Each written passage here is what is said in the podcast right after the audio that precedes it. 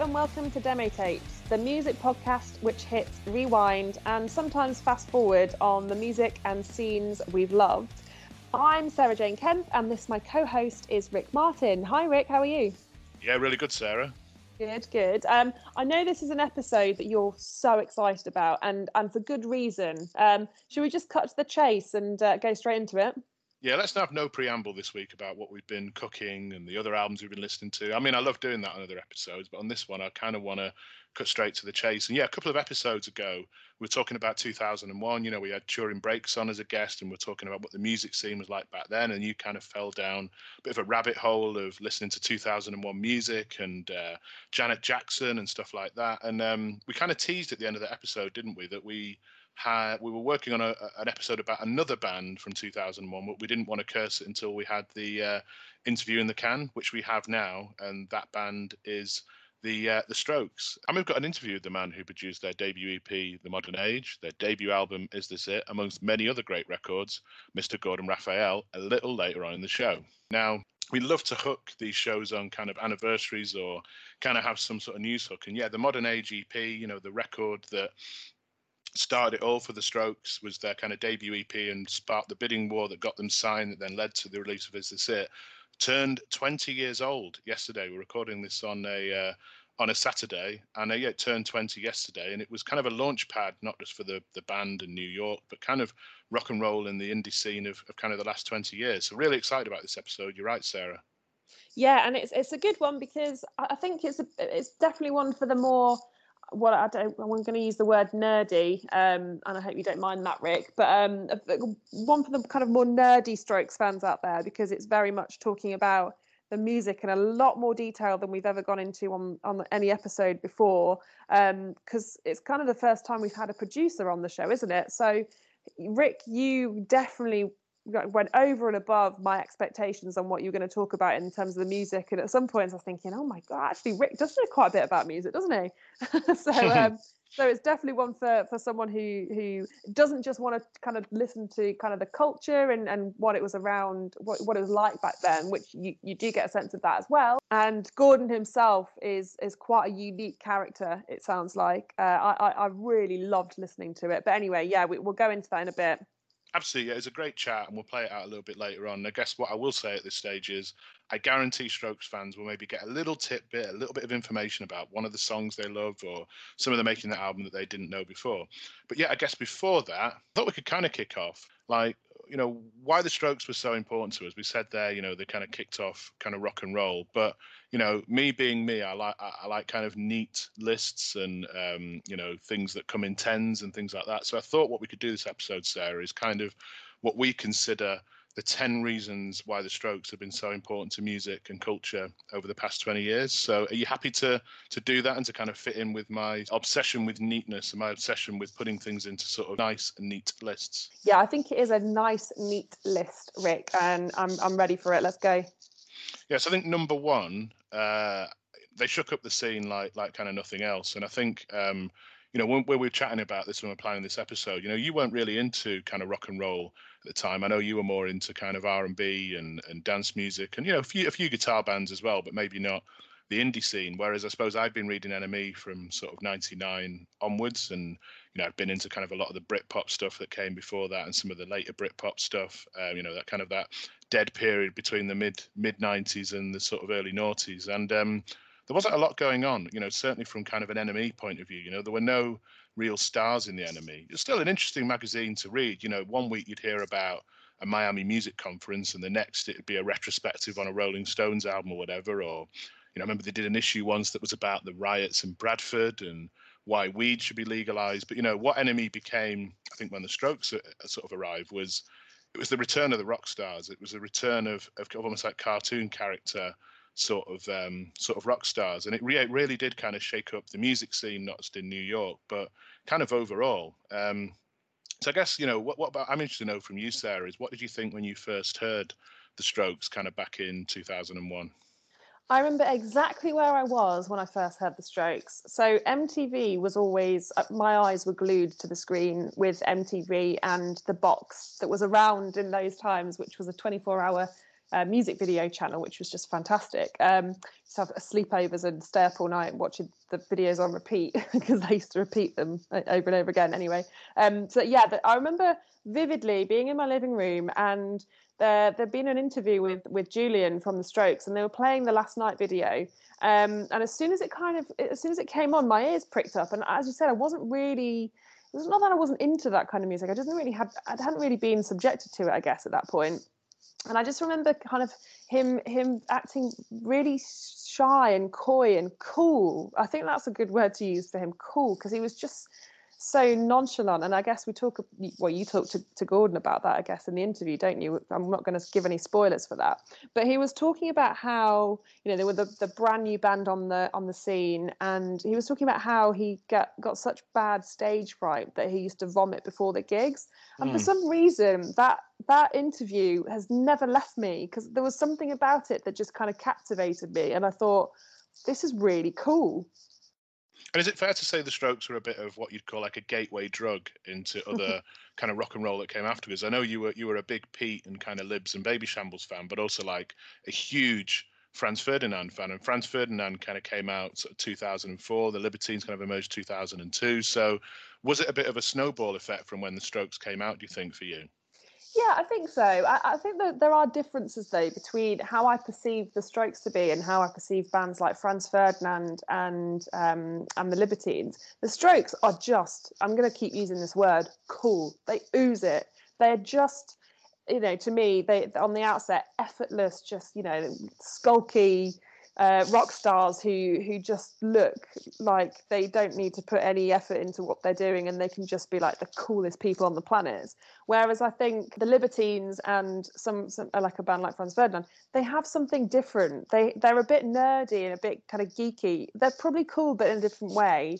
They're mm. not traditionally cool. Um, but yeah i think they definitely were a, a, gateway into that right? Because everything exploded once they came onto the scene and and with NME, they they were on they were the NME's I guess like favorite you know favorite band weren't they? So I think mm, mm. from then people took more note in that kind of music. So of course it was a gateway not just for me but for everyone I think I think that was a symbiotic relationship actually there between NME and the band. In the NME needed some bands to write about, and I think the Strokes needed the press to kind of launch them into the stratosphere. And it's interesting they were much bigger over here in the UK than they were back in the US. It's kind of a sort of common theme actually. But um, it's also interesting you say that they were cool and they look cool, and that was the first thing that struck you because you know, thinking back to 2001, you know, I remember when the Modern Age came out, there was news in the NME of there being like a bidding war to sign them up for an album. And then when the album, you know, the album came out in August later that year, and we'll go into that in a bit more depth uh, in a second. But you know, number two on the list for me is they released the definitive indie album of the decade, despite all the pressure of having to deliver on that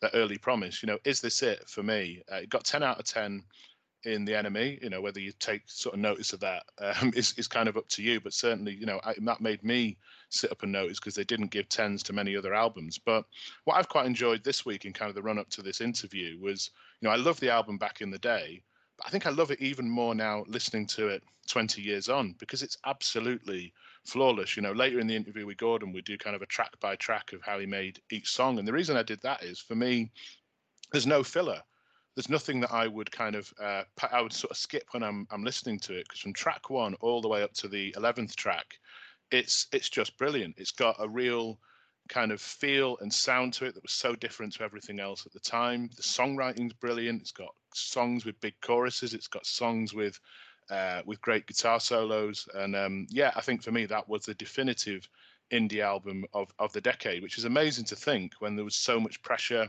on them to release that. Everyone was looking for that. By the time it came out that August, you know, and and um, the modern age had come out in January. That was the expectation. Everyone was kind of pinning their hopes of God. I, I hope this is as good as everyone. I hope this sounds as good as they look. I think was the overarching th- sort of theme.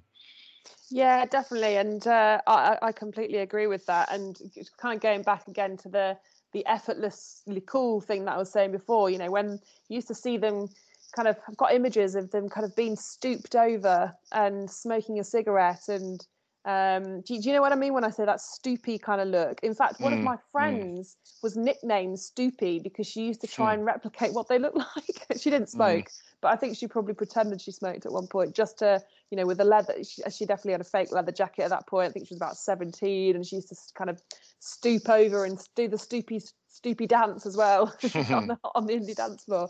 But let's, yeah, let, no. Let, let's let's be clear to listeners: smoking isn't cool. However, it can look quite cool in photographs of rock and roll stars, and I've always maintained that.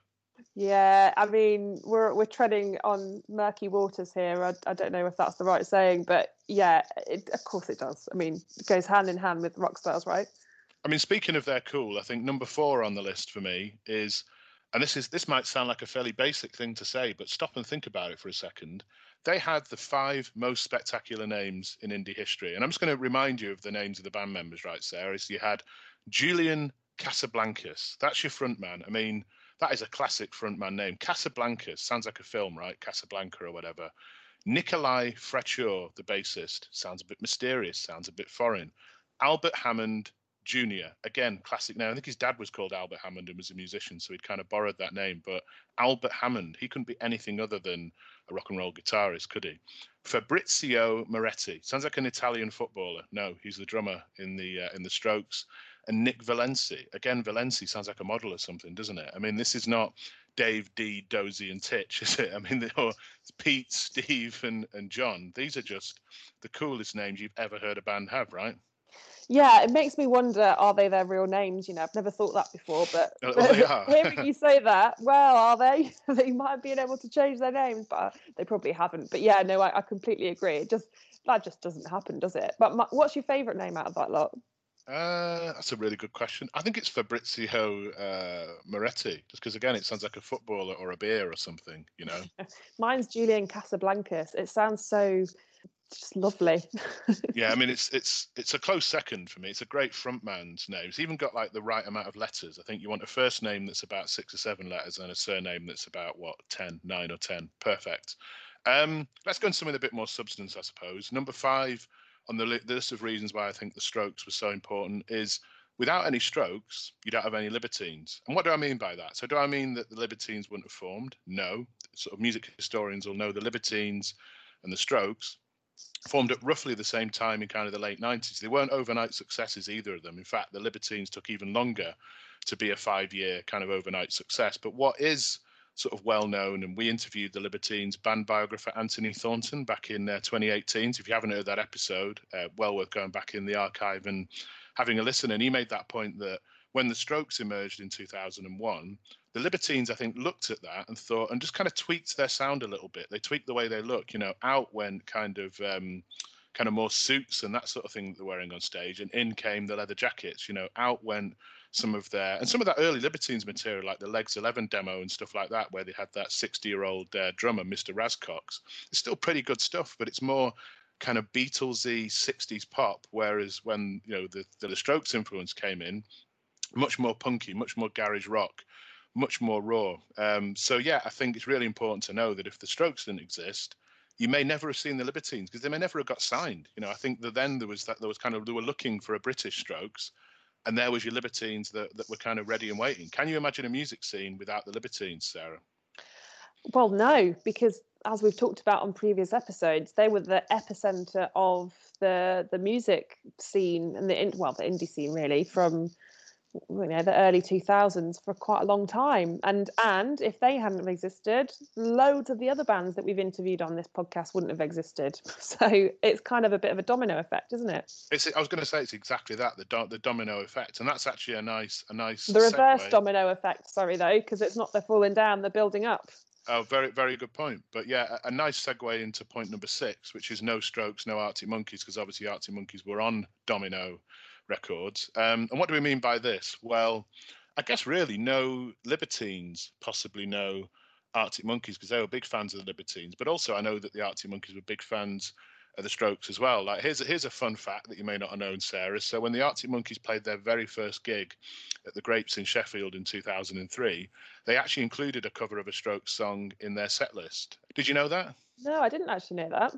So there's a fun fact for you. And then more recently, obviously, on the first track of their last album, Tranquility Base Hotel and Casino, on Star Treatment, Alex opens with the line, I just wanted to be one of the strokes. to me, that's not making it um, not making it clear. I, I, don't know what is. And he's also sort of mentioned this in, in interviews, hasn't he? I think he told NME something back in 2011. You, did, you, did you read this? The quote? I think we've got the quote here, haven't I we? I did. I've got it. I can read it out. Um, so he said, I remember I used to play that first album, meaning Is This It, in college all the time when our band was first starting.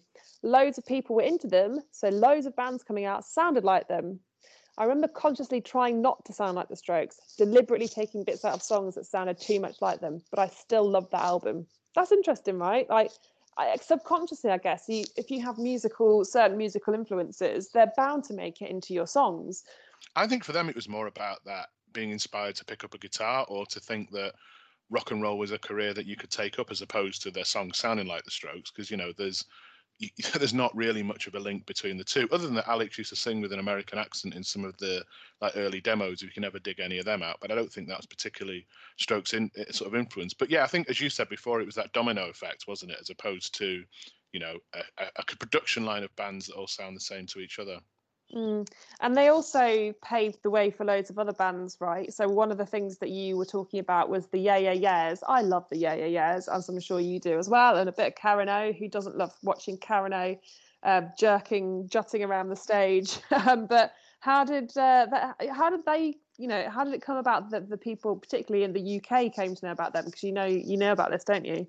Yeah, so I think keeping things in order. This is our point number seven, isn't it? They paved the way for loads of other bands, and uh, yeah, so the Yeah Yeah Yeahs actually got known when Albert Hammond Jr. When I say got known, they were known within New York, but they got kind of international recognition when Albert Hammond wore their badge while appearing on TV, and people were like, oh, who's the who are the yeah yeah yeahs and there's a lot of information on this actually in that um, that book i was telling you about called meet me in the bathroom by elizabeth goodman which is kind of like a almost like a historical record um, of the New York scene from kind of 2001 to sort of 2011, I think is when it sort of runs up to. And yeah, there were, you know, there was a kind of whole line of bands behind the Strokes. Not that all sounded like the Strokes, but you know, stuff like Yeah Yeah Yeah, stuff like Interpol, bands that were kind of ready to go, if you know what I mean. Once the spotlight was on New York, and obviously record labels, once a big band emerges from a city, they kind of go, "What have you got next?" You know, and a lot of those bands, particularly Interpol and Yeah Yeah Yeahs, came to the UK before they'd really made a name in the US. Again, kind of following that that sort of Strokes template. And there's even some funny examples, I think, I think as well, like the Hives. Remember the Hives? I loved the Hives, Rick. Now, I'm not saying the Hives formed because of the Strokes, but they were kind of like a cartoon version of that kind of garage rock five piece sort of thing the Strokes did. And then everyone got into them around 2001 with that Your New Favorite Band album. And I think that was partly because you know, labels are looking for what's a kind of a variation on the strokes, like a more cartoon sort of fun version of that. So again, I, th- I think they probably got notor- you know, noticed off the back of the strokes emerging. I never even thought about the fact that the Hives were quite similar to the strokes in that that how you've just explained it is kind of perfect. I but I've never even thought of it that way before. But yeah, they the the, the were just fun, high octane, just fun, but weren't they? Whereas they weren't cool in any sense of the word. I don't think they were a bit more. They were a bit of a parody, weren't they? Like you said. Exactly. I think parody is a really good word for it, but like a loving parody. No, yeah. not, not like they were taking the but credible. But credible. I still think in, in, their own right, they were still a credible, amazing band. I, I wonder what they'd think if they heard those comparisons. They might not even think it themselves. I mean, look, I think bands sometimes can get in denial about the reasons that they get you know that they get kind of successful. Not i mean not even like in a in a sort of um not in, i don't know how to put this like not in a cynical way but just to understand sometimes that yeah the reason certain bands get signed is that a&r executives have kind of got their antennas out for anything that looks or sounds like something that's that's gone big somewhere else. And like you say yeah they're not it's not the same sound it's not even really the same look but there's there's just that trace of that kind of garage rock sort of sound. And yeah, they were um, they were a brilliant live band back in the day. They're still touring now. Actually, they're doing like virtual gigs at the moment. I think they're one of those kind of cult bands that people remember, and, and they've still got quite a, a sort of big following. Yeah, I agree, and I'd love to see the Hives again. Actually, so uh, when they ever, when bands ever start touring again, and hopefully they do, uh, I think we should do a demo tapes uh, trip. But um, I think we, yeah, we want to talk about not just the music, really, right? And uh, we want to talk a bit more about how people dressed. Yeah, so number eight on my list is they changed the way people dressed. And I'm really interested to know what you think about this because we, as we've said on previous episodes, we're in the same places at the same time, seeing some of the same bands, but we didn't know each other. So, you know, I'm interested in your take on how people dressed back in those days. And for me, the Strokes popularized kind of that um, Converse and a certain cut of jeans and wearing leather jackets again. And you know, these things you could all buy in shops at that point. I'm not saying that the Strokes invented these things. I just think they popularized people wearing that. And like I said before, the Libertines definitely picked up on that and started dressing like that. And then it kind of kind of came like a like the, almost like the, the signature indie look in the UK, didn't it? But I'm interested to know what you think when when you were around in those days. Did you notice that? Uh, I think there were two different types of way to ways to dress, weren't there? There was the definitely the the the, the jeans and and leather jackets, as you said, and, and kind of the big hair. It's very black and white. Uh, well, pretty much black actually, just all black. Um, black jeans, black jackets, um, and the Converse as well. And then you had the more kind of I don't know, like the college t-shirts and and jeans that were I don't really know what kind of music you'd relate that to, but do you know what I mean? Like the the, the mm. college, the, the, American college T-shirts, that was a thing for, for ages. All the men used to wear that. Um, in terms of women, I you know everyone had a pair of Converse then, and I remember saying to my friend, I went to Leeds Festival when I was about sixteen, so it's probably around around about the right time for this, and and it, we were talking about. Um, you know, boys that we were fan of course, like as you walk past guys at Leeds Festival and you're single at 16, you're going to be talking about who you fancy, right? So um, hmm. we were coming going past and I was like, oh yeah, he, he looks cute. And she was going, oh, he looks, she was like, Sarah, everyone you've pointed out is wearing Converse. They all look the same. Why do you just go for someone because of the way they dress? and I'll hmm. never forget that comment. And I, I my, in my head, I was thinking, well, it's probably because I know that they like the same bands that I do, because that's how I used to identify people back, though, back then. Mm, mm. I'm interested to know as well. Do you think they influenced the way that girls and women dressed as well at the same time? Well, I think yeah, because we all wore Converse as well. I mean, I don't think I had a leather jacket. I think that was way out of my price range, and I've never been a fan of pleather, so I definitely didn't have that. But um, I had the jeans and and the I can't remember what I used to wear on, on t-shirts. Yeah, just kind of jumpers and t-shirts and things like that. But yeah, I definitely had the battered Converse. That was the more battered, the better as well it's almost like you, you could buy secondhand Converse and and it would be cooler than buying new Converse. mm, no, I know exactly what you mean, and I think obviously this probably segues nicely into number nine on the list of why we think the Strokes were so influential, which is if you're going to get all dressed up, you need somewhere to go, right? And that somewhere to go would have been indie clubs, indie discos that I think kind of really sprung up and really got popularized around kind of 2001, 2002, in the years afterwards. And the Strokes one of those bands that made it cool to dance to guitars again. You know, particularly stuff like uh, Last Night, which was a huge like indie anthem uh, back in the day. You know, and and I still think now. Um, you know, when I dust off my dancing shoes, you know, when I think back to the last couple of years, when I go out uh, to a gig with the whippersnappers, um, that sounds a bit weird, doesn't it? But that's kind of how you feel now. I feel too old to be in those places, but I've definitely been in places in the last few years where I've heard last night played because it's it's now kind of a staple. Like, can you remember? Maybe if not the first time you heard it, like, you, do you remember that just being everywhere wherever you went around that time? Oh my god, of course! Like it was, it was last night. Uh, Take me out. Um, don't look back into the sun. Mr. Brightside. All of those songs were just the the ones that got the floor fillers, I guess. So you you listed on the Walkmen as well. Oh, that was such a such a great one. As soon as those song any of those songs came on, it's almost like the place would erupt. The one mm. pound pint would go everywhere, including on your face, down your jeans, onto the carpet, and make it stink in there. Um, hmm. And and people just used to be bounce, pogoing around the stage, not giving a flying shite what they were, you know, what they looked like, and it was just a real you know there was there was no uh, conscious feeling about what you look like.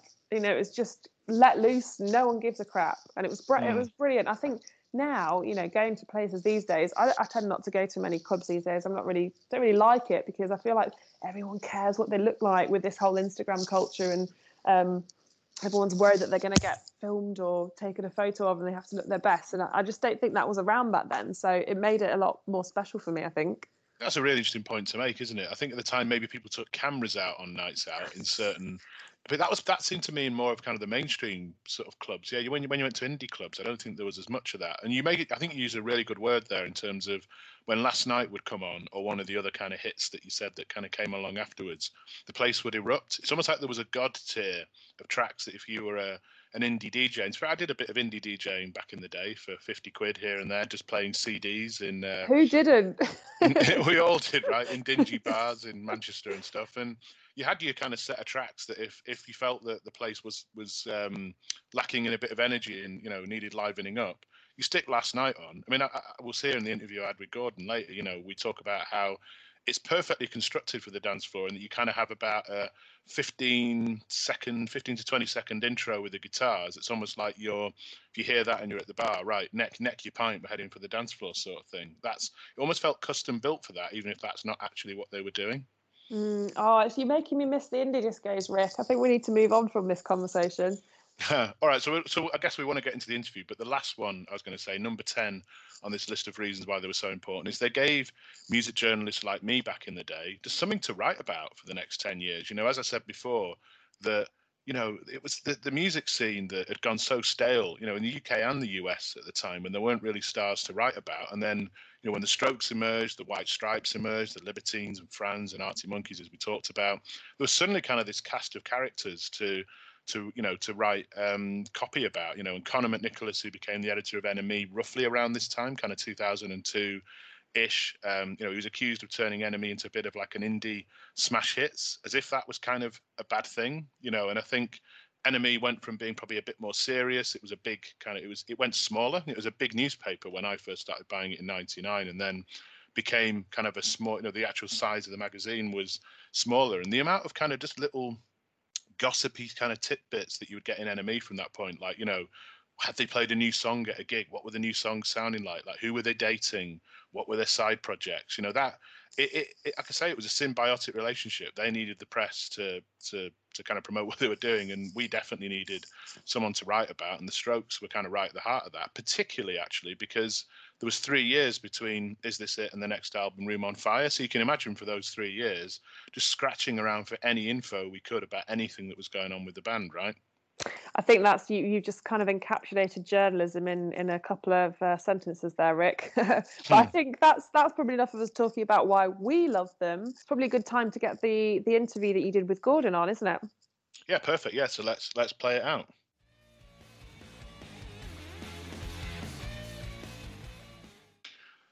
So on the line, I've got the man who, for my money, influenced the last 20 years of rock and roll more than anyone else, uh, kind of in the world in his role as a producer uh, of the Strokes. Is this it?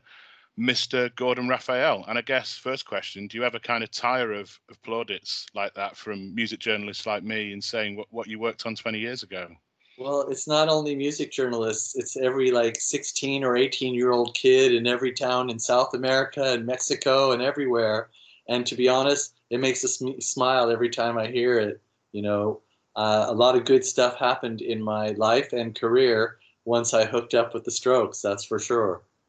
And I guess we, we were talking off air uh, just now, and you didn't realize it's the 20 year anniversary of the Modern Age EP. You know, the the record, the, the demos essentially that were turned into a record that sparked the whole thing with the Strokes, and that's in two days' time. And it's funny mm-hmm. to me that you didn't, you maybe didn't know that that was coming up. You're the first person that has reminded me of that. People are already talking about, is this it? But you're the first person that reminded me that there was something very powerful before that album. And I guess we'll, we'll kind of go into all of that in, in a little bit more depth. But I wanted to kind of bring it into the now to start with. And I believe you're living in Hebden Bridge in, in West Yorkshire. So you've obviously you lived not just in New York in your career, but you're known for your work in New York. So you've kind of swapped New York for New Yorkshire. What's what's brought you to Heb- what's brought you to Hebden Bridge?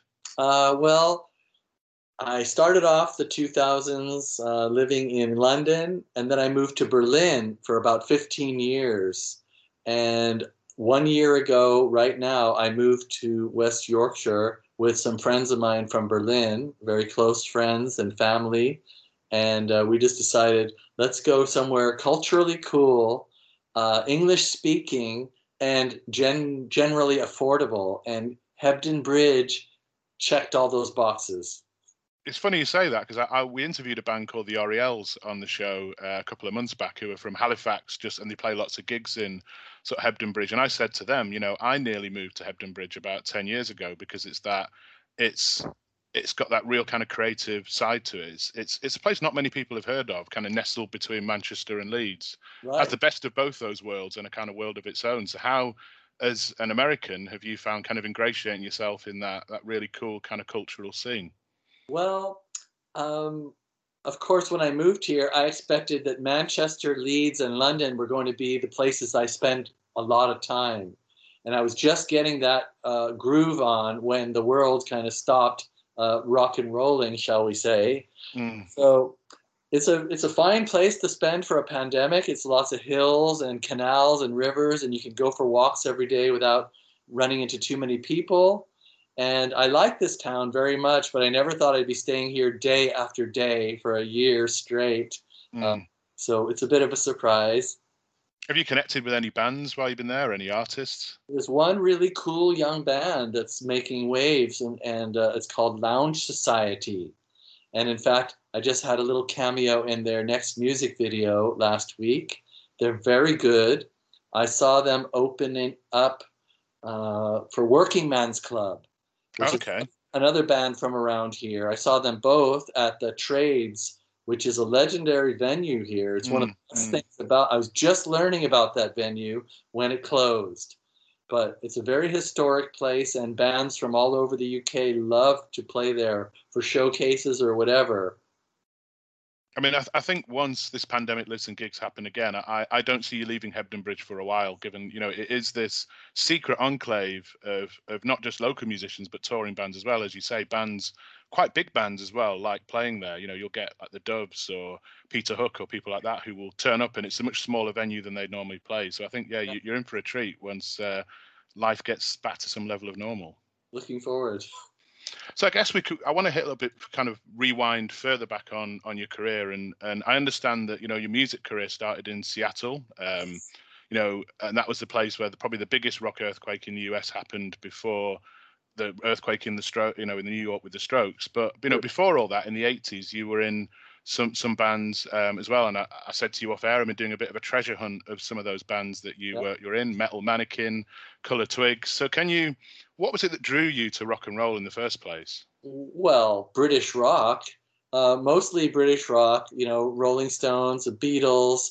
Um, and then I hit Jimi Hendrix and the Doors and Frank Zappa, and by that time, that's all I wanted to talk about with my friends. That's all I wanted to do is be in a band and I started being in bands when I was 13.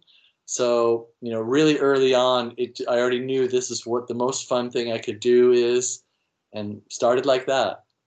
And what, what instruments were you playing kind of back in the day? I what were you was, drawn to? I was trained as a keyboard player, piano player, and I got an electric organ when I was a young teenager, and that allowed me to join in bands because I wouldn't want to carry a piano around. And then later I got into synthesizers and all kinds of multi keyboard setups and then I started learning guitar and bass and singing and writing my own music. So it kind of was a progression. And he's sort of quite famously associated with this thing called the ARP Odyssey, um, yes. which is like a kind of keyboard mixed with kind of a sort of studio mixing desk almost sort of thing with a pretty unique sound. Can you explain to our listeners exactly what that is? It is a very much a, a first generation analog synthesizer that was designed for home use, you know, not in a university where the synthesizers took up a whole room. Um, Moog came out with the Mini Moog, and this company called ARP came out with the Odyssey, and they were competing really heavily in the 70s and 80s for the market share. And I just quickly, I, I just started listening to a lot of progressive music, progressive rock from England, and they all had like Hammond organs and synthesizers and mellotrons, and I was like, that's my next move. And once I got my hand on the ARP Odyssey synth, it's like my favorite instrument ever. It's funny you say that about English progressive rock because one of the things I found was some Metal Mannequin tracks when I was, I was on this uh, this audio treasure hunt, and yeah, what really came through for me was stuff like Yes and bits of Pink Floyd and all that really overblown um, 70s kind of prog that, that England was was known for, but filled stadiums here as well. Like, uh, what was it about that those sort of sounds that you loved? Well, I mean, something happened that when I first started hearing synthesizers, I felt like I was hearing the future and I was hearing outer space. I was hearing what was promised to me in my science classes. Uh, something about it just really appeared to uh, as a new frontier. You know. And I thought those guys looked really cool when they had like their two, like Rick Wakeman and Keith Emerson, when they had their two hands spread out playing two different keyboards at the mm. same time. I thought that's really showing off. I want to do that. I want to wear capes and make space sounds. And all the kind of lyrical themes as well, you know, pipers at the gates of dawn and sort of yeah. things like that. Yes, that was because of the uh, end phase of the psychedelic revolution, of course, where there's all kinds of wacky thoughts going through people's minds. And then, kind of in the 90s, I noticed you're in a band called Sky Cries Mary, which yes. I guess there was some some similarities with some of those bands, but I would say maybe less experimental in, in some ways as well. Can you talk us through kind of your time well, in, in that band? You know, when I was working in the late 70s and the 80s in Seattle, there was no scene to speak of. There was cool bands, but there was like no hope of getting our music heard. And then by the 90s, that was like the first time where Seattle was on the map as a music capital. So it was a great time for us. Every band got signed basically, and every band was gigging and touring and getting publishing deals. And it was a brilliant time for us. And I got put into this tribal space rock band, and they had a DJ. So they were doing like house beats and all kinds of modern dance music beats spinning from records while I was playing my synth on top, and we had a full band to boot. So it was really psychedelic and really danceable, and we were super well loved in Seattle. We didn't translate out of Seattle very much like the other bands did, mm. but we were also one of the only bands in town that we had like boys and girls, and we had a DJ, and we had a light show, and seven members of the band. It was a really, it was a really one of a kind band. What I thought was interesting was, you know, often cities get kind of tarred with, I'll say tarred with, you know, they, they get known for a sound or a scene. You know, Seattle, it was the the grunge scene, yeah. but yet there were other clearly other things going on in Seattle, like like Sky's Cry Mary. So does that mean that you think had grunge not happened, maybe there'd have been more of a spotlight on your scene, or is it more a case that it's accepting that cities have a spectrum of music actually, and and yeah. that they get, you know, they get tied to one sound that's not actually the reality of living in that city and being a musician there. Right. For example, in New York, when the Strokes were out, it wasn't that New York was just going through that sound, even though the NME pages made it look like that. There was hmm. a hell of a lot of other musical styles that were even more popular. Um, of course, I think it had to do with the former, what you said, that the city had a very diverse set of sounds. Seattle did. It had a very big underground rave culture, um, a huge electronic dance culture going on, um, as well as the grunge thing. And that's kind of where our, our band crossed both of those.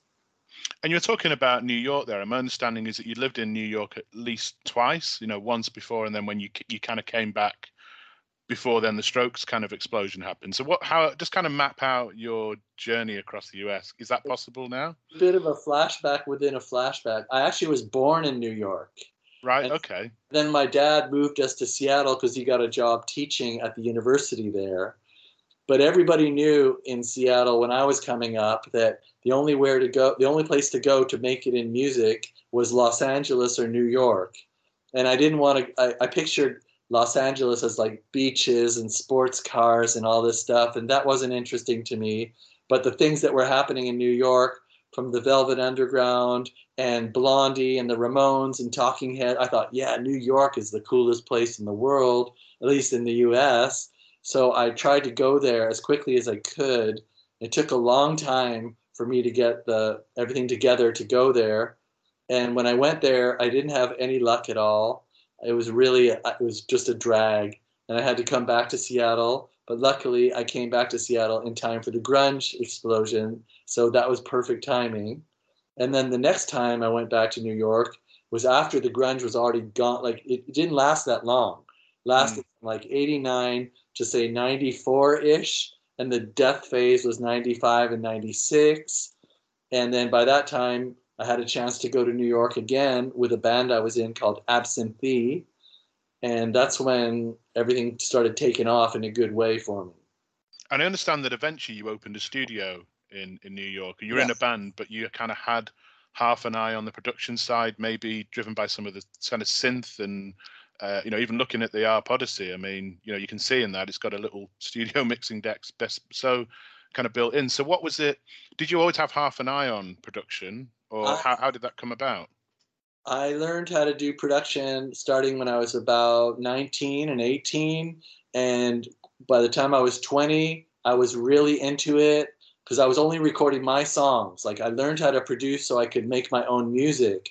I didn't want to produce other bands, I just wanted to work on my own songs. So that second time I moved to New York, I suddenly started being connected with other bands and other musicians who wanted to take advantage of the fact that I seemed to know what I was doing Mm. and uh, give them a bit of a strange sound because of all the experimenting I'd done with my synthesizer and other things in the recording process. So at a certain point, I was just working in a studio. It wasn't my own studio. And bands were coming to me starting left and right, like just coming down and coming down. And I suddenly became a producer, you know. Mm. Almost like you kind of had your name above the door, job title, Gordon Raphael, producer, sort of thing.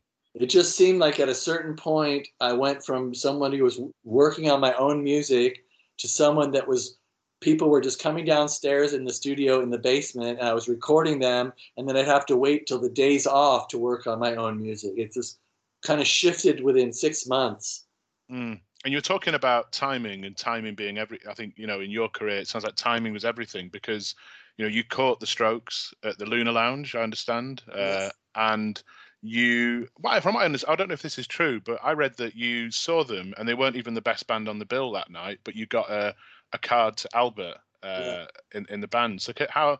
was, what are your recollections of that? it wasn't that they weren't the best band it was just the band before it spoke to my musical sensibilities like Mm. The band before it kind of sounded like a Beatlesy thing with vocal harmonies, and they were really together. They they were seasoned musicians, it seemed like, and I was like, wow, that's amazing. And I gave them my card too, but they didn't call me. And the Strokes, you know, I thought they were cool, but they weren't my favorite band of the night. And but they did come over to make a demo. So yeah, talk, talk us through that. You know, that became the the modern age um, EP. You know, what what was the brief when they came in to record those tracks? they said we're tired of playing clubs for free maybe if we made a demo with you uh, we could play the clubs that pay like a hundred dollars you know a night and we wouldn't have to lose money every time we play by taking cabs and and buying our own beer etc Mm. so they just wanted to make a three song demo to help them uh, get the next level of club gigs in new york that was the brief And these five kids, they were kids. You know, they were kind of late teens, early twenties at the time. I understand. Yes. Land in your studio. What were your first impressions of everything? Right. I guess you had the first impression at the gig, but this Yeah. would have been the first time you probably met them. What was that first impression as these five guys arrived? Um, well, I remember that you know I thought they were just okay at the at the gig, so I didn't have like super high expectations. Um, but then when they started playing, I noticed how seriously they were taking their jobs and how there was no like there was just no room for error and they were really meticulous and paying careful attention and they were very articulate with each other. They were communicating very well. I was very impressed by all of that. Like, wow, they're really they're not letting anything go. Like a lot of musicians, it's like, ah, it's okay, it's rock and roll or close enough for jazz. It, it's got to be loose. It's fine. Should be spontaneous. But these guys were super careful and super aware of every part of the music. So that was a big surprise for me. Because that's interesting with their image, isn't it? They've got that nonchalant image, that nonchalant rock and roll image. But what you're saying is, if you if you work with them at the time, they were they were serious dudes about this. You know, they knew what they wanted. They had that vision, and they they were going for it. Yeah. Was there a dynamic in the band of of there being a leader there, or someone leading it, or was it more of a democracy? Do you think? Um, first, I'll just say that, like, yeah, on stage and interviews and photos, nonchalant, uh, carefree, uh, messed up, you know, would might come to mind. But any song on Is This It or watching the video for something like uh, Reptilia, you know, you just see the scientific precision of everything, and the tempos are just like incredibly solid. There's no room for monkeying around, and there's nothing Hmm. much like a, a little mistake or I don't know looseness, improvisation. It seems really organized. Okay, so going back to your second question, um, it was pretty democratic in the sense that when they were the musicians of the band after a while we got a flow where the musicians would go out and play the music and julian and what they called the guru jp bowersock would sit mm. control room talking about the next steps or i don't know exactly what they were talking about because i was concentrating on recording the instruments and i could tell that the four people out in that room were cooperating and talking amongst themselves. Like each one knew what they were supposed to do and what the other person was supposed to do. Now, occasionally, Julian would run out there and have a, like a little pep talk or say like something needed attention. So he would he would go out there and become part of that, even though he wasn't singing yet. Mm. But at that point, I didn't really know that he had written those songs, and he was. I didn't know how much of an active role he had at that point. It just seemed like a a very organized band who were caring very much about it and were very intelligent at the mm. kind of things they were telling me. You know, they weren't. Uh, they weren't just I don't know. They, they were very specific when they talked to me about what I should be thinking about and what they wanted and their ideas were extremely laser focused. It's interesting you say that because I read a quote from Julian, or I think maybe it's what you recall Julian telling you, which was he wanted you, he wanted the record or the demos to sound like you took a trip to the future and discovered a record from the past you'd never heard before. And I can totally hear that when, when I listen to that, but listen back to that EP. But that's quite a brief, isn't it, to take on board? You know. Uh, luckily, as I described, they were very laser focused about what they were requiring of me and what they were asking me to do. Luckily, not everything in those sessions was as mystical and open ended as what Julian said. Um, there was another brief that came from uh, Fab, I believe, that was very understandable and made me understand Julian's idea much better. And Fab said to me, You know what everybody else is doing? That's what we don't want to do. Mm. Okay, so that those two little mystical uh, phrases gave me lots of ideas. And you know, ultimately, those three tracks. I think what's so interesting and impressive actually is they ended up on. Is this it? Often bands do demos because that's what they are. They're you know Arctic Monkeys. I I remember I got they they once turned up and gave me their demos when I lived in Sheffield because I was the NME writer, and a lot of those songs have never been heard since because that's what they were. They were they were scratchy songs, right? right. The Strokes, you know, um, barely legal, modern age, last night, three of their biggest songs, three of the biggest songs of their career, and they seem to just stroll in and demo those. So it's yeah. that's got to be amazing that that ended up being on the record, all three of them. It's a hat trick, right? Well, First of all, I just want to make sure that you know that the version of those songs on "Is This It" are not the same versions as on. Absolutely, the- yeah, they sound very. I mean, very different. Yeah. Much more, more raw and rough and ready. You know. To me, to me, it's not that much difference, but it is.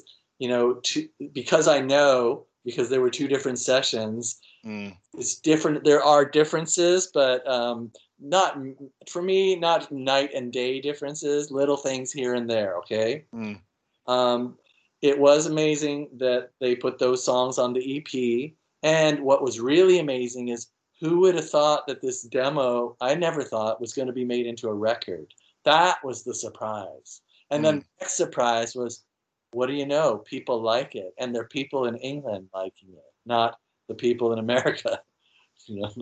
And that, that's the point, isn't it? This is where things started to go a bit crazy. You know, Geoff Travis from Rough Trade, heard I heard apparently you heard 20 seconds of the the EP or something down the phone and immediately said I want that band. You know, next thing you know, they're touring in the UK and Kate Moss is showing up and yeah. radio show, Radiohead showing up. So, you know, at the end of those sessions, it sounds to me like you maybe didn't quite realize what you just created in terms of the, the craziness that followed, right? No, for me, no clue, no clue. In fact, everybody was talking about that in New York, rock and roll was a bit of a past. It's a past tense, you know.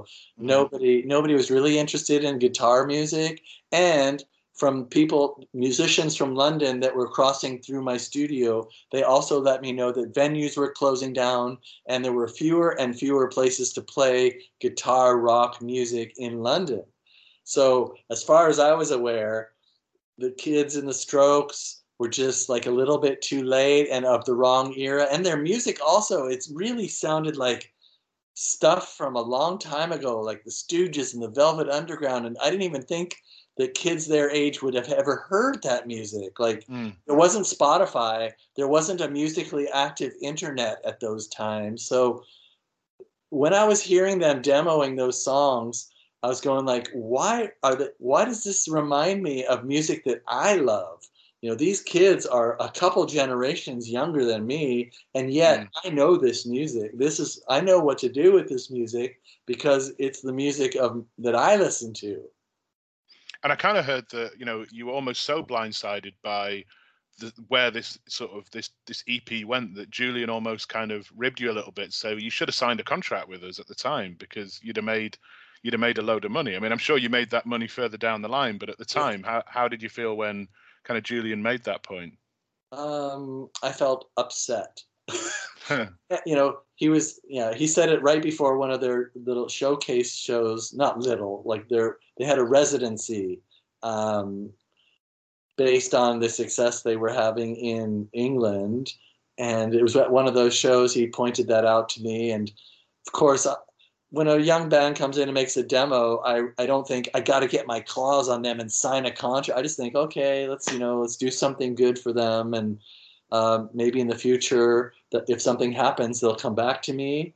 And uh, so, yeah, and that's something did happen, right? My understanding is that Rough Trade actually wanted them to make the album with Gil Norton, you know, famous for his work with Foo Fighters and Pixies. Um, were you disappointed in to have not been asked to, to work on the album initially? Obviously, we know we'll come into a minute what happened subsequently, but was there any sense of, well, I've created a great EP for you guys. I'm I'm in pole. I should be in pole position here. You know. yeah, there was definitely um, a moment of sadness and being upset. And I thought, oh man, I could have been famous. and then obviously you get the call to say, well, actually the sessions with Gil, who you know is a pretty well-renowned producer, but perhaps for more straight-ahead rock bands, not I don't know. garage, garage rock bands. I mean, Pixies. Uh, you know, I had I had nothing but respect for Gil Norton. I mean, I knew what a powerhouse he has been in the industry as a producer. So I was like, yeah, well, it's no doubt, it's no wonder they're going with someone so famous and powerful. Um, when I'm just a kind of a starting off producer and never really worked with anyone famous. So- Mm. Um, yeah, there was a moment there.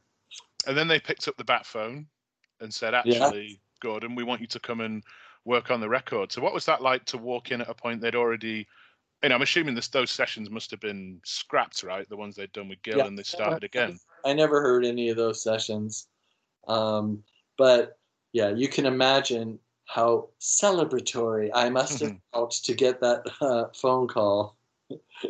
and you kind of i guess the the the kids that were there making the demo with you a few months earlier there were slight, similar but similar you know things had happened to them in that period of time between the modern age and and the album. So again like you you walk into the studio you're working on the album like uh, did the atmosphere change? Like what was the atmosphere like?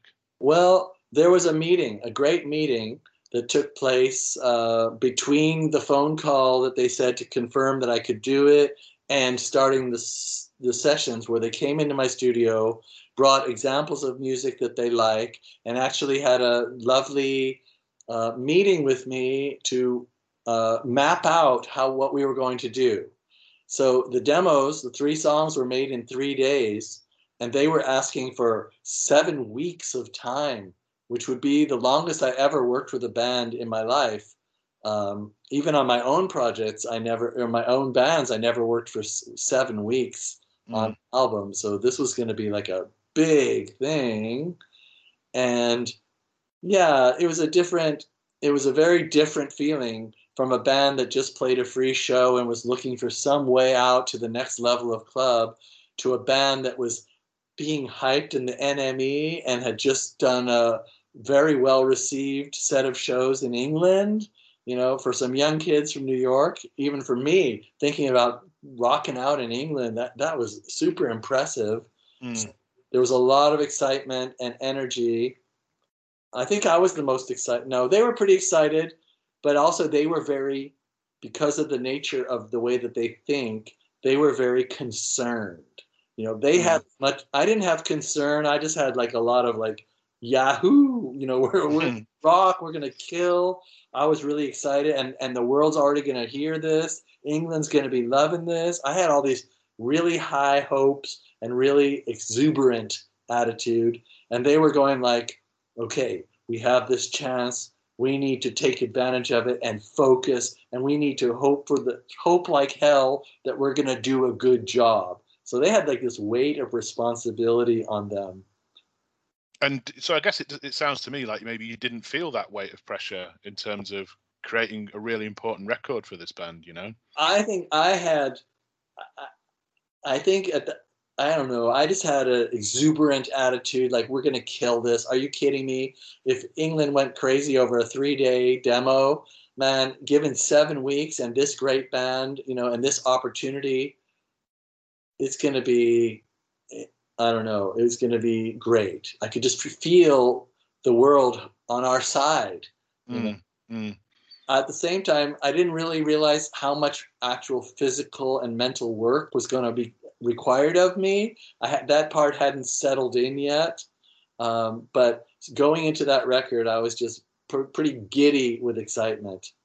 You talked about having kind of the world on your side, but I guess at points their American label RCA weren't on your side. I heard this that they came down to one of the sessions and you were recording Julian's vocal and they were like, "Can you take that distortion off Julian's voice or something along those lines?" And you listen to the album now and you're like, "That's one of the coolest things about it. If you remove that." Then yeah. you remove one of the greatest things about it. So was that frustrating when you felt there were people who weren't getting what you were trying to achieve with them? It was extremely frustrating because I was uh, RCA wanted me off the job they thought I was a clown and I was ruining the Strokes' chance for success. That was exactly how they felt. On the other hand, when James Endicott and uh, the NME writers came over from England to sit in the studio and hear those same songs, they were throwing their hats in the air and and going yippee and jumping up and down. And I thought, okay, I'm not the only one that thinks this is amazing. There's some British record guys, you know, who are so historical and so cool, and they can see what I'm trying to do. I didn't feel so bad. mm.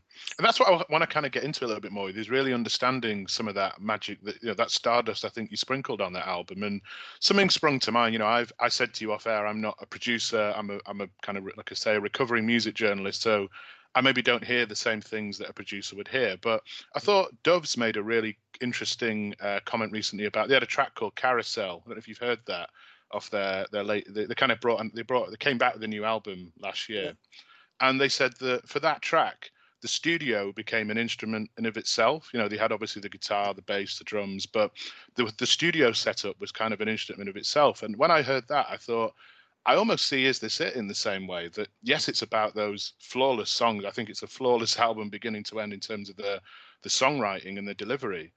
But the production is so different to anything else that was going on at the time. You have to almost consider the the studio and the production as an instrument in of itself. Like, I wonder how you feel about about that.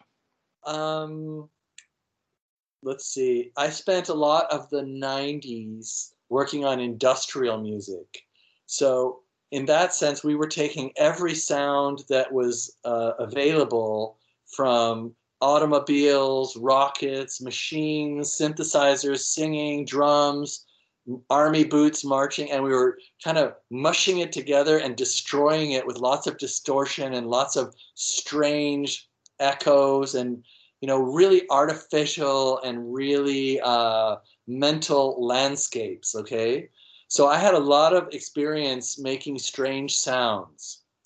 When the strokes came to me, I realized that there was going to be some creativity needed in recording them, but they also had many, many ideas.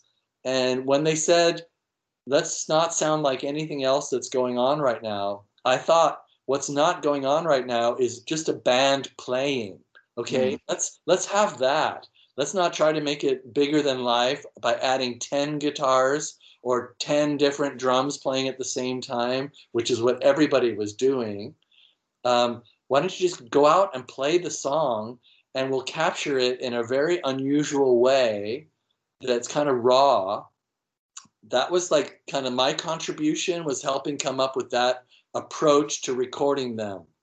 And then they had millions of contributions of their own for example they didn't add backing vocals they didn't want to sing harmonies they didn't want to add a tambourine hmm. you know all these little things it made for like this sound that wait what is that crazy sound oh it's a band playing recorded by a few mics and they're playing all at the same time. It's not like isolate one guy in a little chamber and ask him to play to perfection to a metronome and then edit the living daylights out of that and then add the next guy in a sterile test tube. Mm. Go out there, look at each other in the eye and play. And at that time, that was a revolutionary act. Mm. I know you get asked a lot about Julian's vocal, but I guess what I was thinking when I was listening back to, to the album again, you know, over the last kind of couple of weeks is the vocal isn't always front and center. It sometimes feels a little bit off to the side, both in terms of the deli- obviously it's there, but it isn't always. You know, a lot of records at that time, the vocal would be really high in the mix, and the music would be somewhere down here. Right. Again, was that, and you're a producer and I'm not, so am I? Either I'm hearing things that aren't there, or was there some deliberate element to that that it brought all the other instruments to the fore as well? Um, a lot of those seven weeks of production were sitting around the songs with five guys and the guru JP Bowersock and having me and them all talking about every part like where should it be? Where should it be located in space? Should it be off to the right? Should it be off to the left? How loud should it be?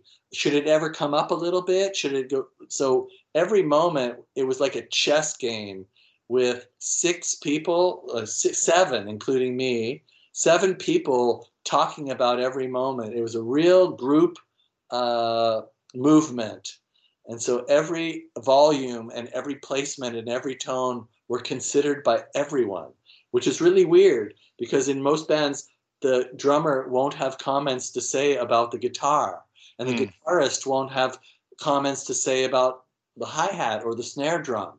But in this case, everybody was contributory and really vital.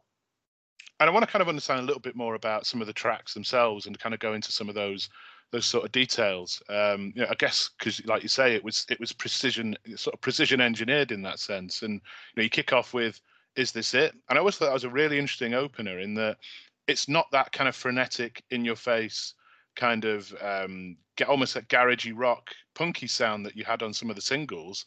It's it's really kind of easing you in but that moment the bass the sound of that bass it's so 70s sounding mm-hmm. when that kind of just bounces in gently almost like it's coming in on a wave or something you know but mm-hmm. it's very subtle that so you know how do you reflect on that as a track and its placement right up front on on the album well i'm pretty sure that was the last song they recorded. Is like they had all these rocker songs, and then okay, we got one more, and then they come out with that. And I thought, whoa, this is really different. And I don't know exactly whose idea from the band it was to put that as the first song or call the album that. Um, I, that that happened, you know, seven weeks in, a lot of heavy work, and near the end, that song gets whipped out Mm. I don't even know if it was finished when they started recording it. I don't know if the lyrics were finished. It might have been a new idea in progress. I'm not sure of the history of that song, but I have a feeling it was very far into the album that that came out. And um, yeah, it was totally their call to put it on the first as the first track. Because I understand that Julian's classically trained, so he looks at the way that the guitar and the bass kind of knits together in a slightly different way than than others might. And i think maybe that comes across in that song where the bass line isn't just merely following the guitar line. Yeah. It's kind of it, it's got a path of its own. Yeah.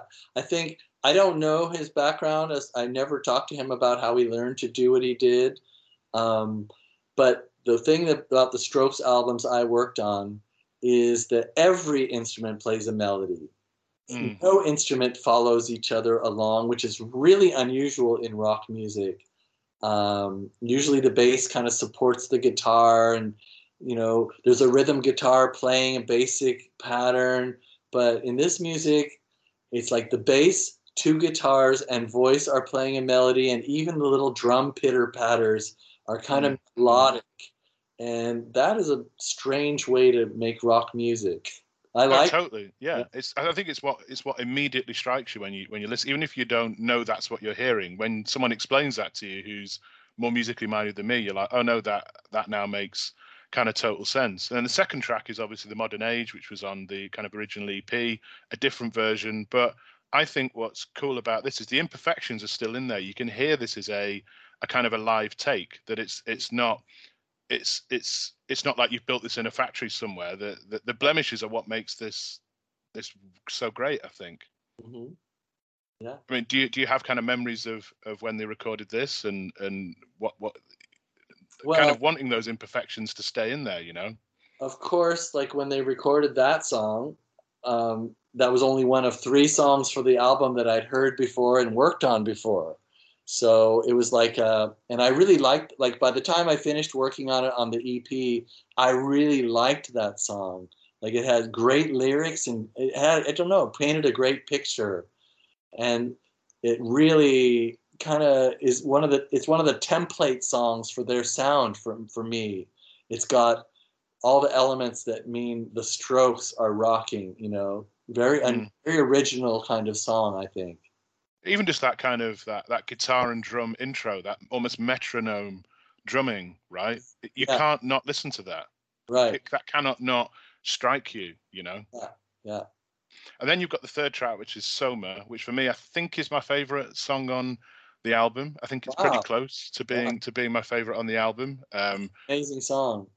I think that's the bit where you go. It goes from being like a great album to God, this could be like a generational album. I could even pinpoint the bit in that track. It's where the stop and go lyric Right. comes in, and the way that's delivered, the way the bass just kind of sweeps underneath that, and you're like, oh, I don't know when you when you when I listen to a new album or even when I come back to an album, it's like where are those moments that take something kind of take it into space almost, and that's for me on that track where that just it yeah it it blasts off, you know, the real push and pull in the vocal, you know, restraint. I think is probably the word you'd use with Julian sometimes. Is he's got that great tension in his voice, Yeah. you know.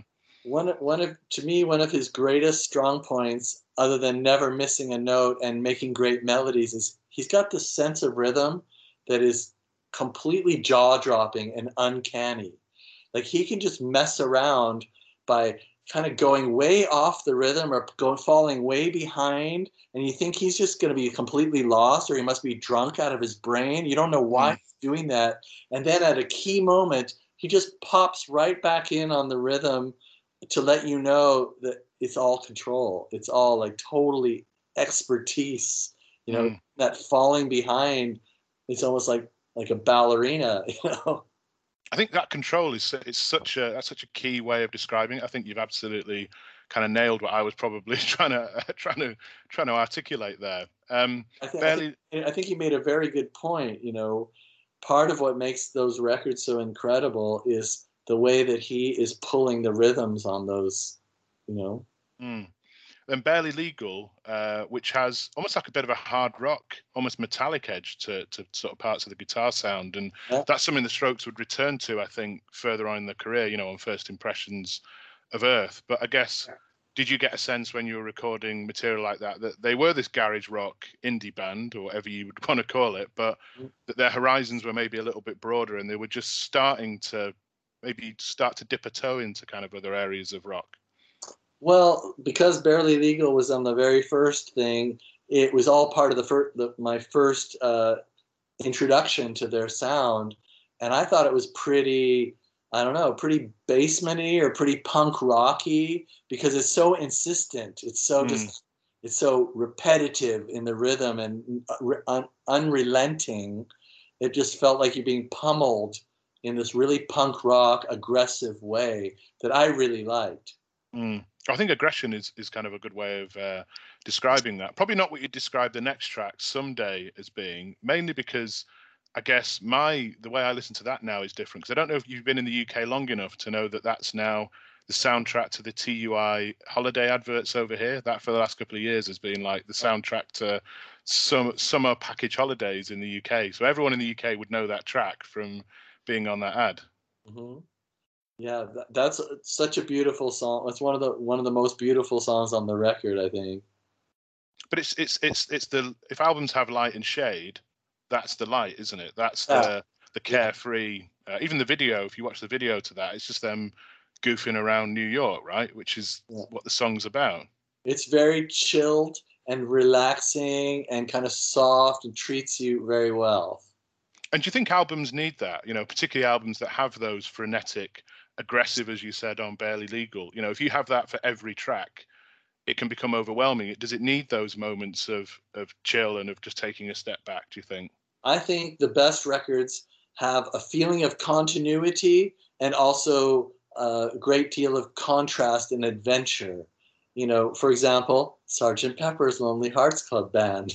You mm. know, that album, you know, you can tell it's the Beatles all the way through, but it goes from Indian within you and without you to like rock and roll to like ballads to like cheesy historical British music, you mm. know, all over the map, but it, it's really unified. And that's, I think, the template of an interesting record with so much mm. adventure and yet an identifiable feeling.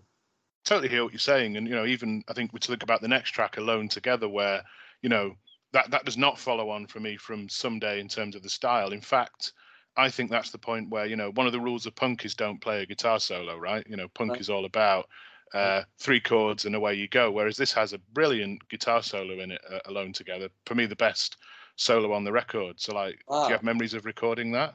Yes, I do. Um, there were three songs on the record that employed a completely different recording setup than the the other ones. Like, there's basically two types of songs on that album. There are the songs that sound like a band playing in a in a basement or a small room, rocking out. And then there's songs like Hard to Explain, Alone Together, and Soma that have a little bit of a different feeling to them because they were recorded on purpose in a more modern, electronic, but still kind of basement rock way.